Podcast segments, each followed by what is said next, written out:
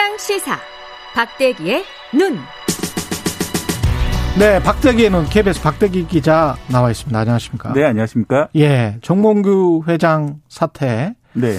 중대재해처벌법 피하기 위한 꼼수가 아니냐 KBS가 보도를 했는데요. 네. 예, 이 소식 좀 알아보죠. 예.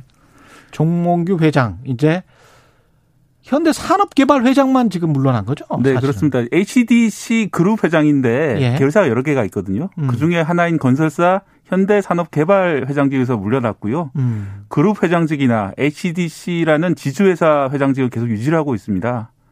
뭐 별거 아니네요. 어떻게 생각해 보면. 그래서 예. 좀 많은 사람들이 실망을 한 것이 예. 국민 앞에 사과를 하고 뭐 고개를 숙이고 회장직에서 사퇴한다고 했는데 예. 이게 사퇴한 게 맞냐. 계열사 겨우 회장직 하나 내려놓고 너무 이렇게 사, 사퇴한 것처럼 얘기한 게 아니냐 이런 얘기가 나왔고요. 약간 사기당한 느낌도 있습니다. 네, 또이 예. 지금 추운 날씨 속에서 지금 다섯 분의 노동자가 아직 가족으로 발견- 못 돌아오고 있거든요. 예, 실종자가 안 다섯. 명인데 예. 실종자 가족들 이야기로는 차라리 그냥 회장직을 유지를 하면서 음. 빨리 실종자를 찾아라. 얼마나 참 마음이 아프면 그런 네. 이야기를 할 하겠습니까만은 지금 저 건설사 회장직을 내려놓은 거는 언론의 어떤 쇼잉입니까? 그러면 보여주기인 건가요? 예, 뭐 저희가 판단할 때는 좀 예. 보여주기 성향이 강한 것 같고요. 예. 왜냐하면 사실 건설사 회장직은 서로 지금은 아무도 안 맡으려고 합니다. 사고가 많이 나서. 왜냐하면 이제 예. 중대재해처벌법이 1월 27일부터 시행이 되게 되는데 음.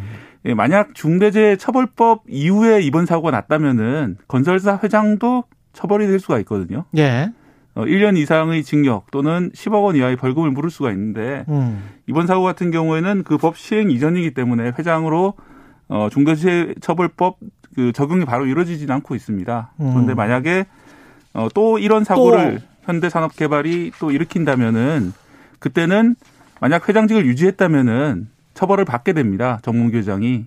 오히려 소비자들한테는 안 좋은 시그널이네요. 그러니까 진짜 대주주인 회장은 현대산업개발을 회장직을 맡지 않고 네. 그러면서 앞으로 중대재해처벌법 사고 나면 나는 책임 안 지겠다 뭐 이런 식이니까 네. 또 사고 날 수도 있다라는 그런 이야기 아니에요? 예, 그렇게 비칠 수가 있죠. 이게 지금 그대로 유지한다고 하는 지주사 회장이나 그룹 회장만으로는 처벌하기가 좀 곤란할 수가 있거든요. 그렇죠. 그런데 같은 법인에 속하는 현대산업 개발의 회장직을 계속 유지했다면은 음, 앞으로 처벌될 수가 있기 때문에 오히려 안 좋은 것은 피하고 그렇죠. 그러면서 사과하는 모양을 취하고 그렇죠. 그러면서 실질적으로 해결된 것은 전혀 없고 예. 이런 것들 때문에 비판이 나오고 있는 겁니다. 음, 사과하는 모양을 취해서 대충 그렇게 언론에 이야기를 잘 마무리하면 네. 버무리면 예. 홍보 잘하면 될 거라고 생각을 했나 봅니다. 예, 옛날식으로 좀 생각을 하셨던 것 같습니다. 예, 이게 손안 손안 대고 코, 코 풀려고 한 건데 네. 이, 이 이런 사람들은 더 단죄를 해야 될 것 같은데 예. 사실은 이 방법이 별로 없어요. 네, 그렇습니다. 특히 이번 음. 이제 중대재해처벌법 실시를 놓고 예. 많은 이제 건설사라든지 화학업체라든지 이런 곳에서는 서로 대표를 안 맡는다.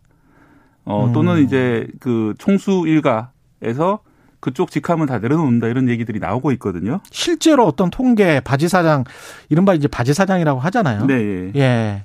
예. 물론 실- 뭐 경영이긴 하겠습니다만. 네, 최근에 예. 이제 뭐 논란이 됐던 SNS 때문에 논란이 됐던 신세계 정용진 부회장 같은 분도 예. 어, 이마트를 경영하고 있다라고 누구 다 알고 있잖아요. 그런데 아니었어요? 이마트 대표는 아닙니다. 따로 있습니다. 이마트 대표는. 이마트 대표 따로 있어요? 예. 아. 이마트로부터 연간 수십억 원의 월급을 받고 있지만 대표는 따로 있습니다.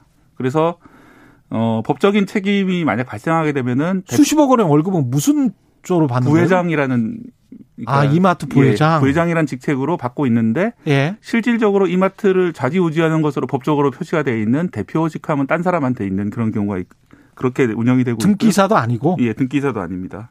그 등기사 참 웃기네요. 예, 다- 그래서 CJ 그룹도 이런 문제가 있고요. 예. 이런 식으로 이제 20대 재벌이 총수 일가를 분석해 봤더니 음. 5년 전에는 총수 일가가 이사로 등재된 회사가 17% 정도였는데 음. 지난해는 11%로 줄었거든요. 야. 그만큼 이제 총수 일가가 예. 등기 이사를 맡게 되면은 어, 즉 대표를 말하는 거죠. 등기이사를 예. 맡게 되면은 여러 가지 법적인 책임에 내몰릴 수가 있기 때문에 음. 그런 책임지는 자리는 안 맡고 실질적으로는 회사로부터 거액의 보수를 받으면서 회사를 좌지우지하고 이런 현상이 어, 커지고 있다. 이렇게 공정거래위원회에서 발표를 했습니다. 계속 빠져나가는 거군요. 그러니까 네. 예. 등기이사가 17.3%에서 지난해 11%로 줄어들었다. 네. 그러니까 총수 일가는 등기사를 안 맞는다. 그런데 월급은 받는다. 월급은 대표보다 훨씬 더 많이 받으면서 두 배씩 수, 이렇게 수십억 원씩 받으면서 네. 어, 대주주니까 뭐 배당 받는 거는 어쩔 수가 네, 없는 뭐 거잖아요. 뭐 당연히 자본주의 사회니까 어쩔 예, 수 없지만 권리니까 회사로부터 거액의 보수를 받고 실질적으로 회사를 좌우하는 분이 대표여야 되는데 대표이사여야 되는데 그렇죠. 그게 아니라 뭐 일종의 바지라고 바지 사장이라고 부르 부를 수 있는 그런 분들이 대표를 맡으면서 한국 자본주의가 참 희한해요. 예, 법적 책임을 진다는 것이 이게 책임 경영의 차원에서 문제가 있다라고 이제 공정위에서도 예, 보고 있습니다. 이사회는 사실은 별 소리를 못 하고 네. 사실 이런 이런 부회장들에게 알겠습니다. 여기까지 하겠습니다. 감사하고요. 박대기의 눈 KBS 박대기 기자였습니다. 예.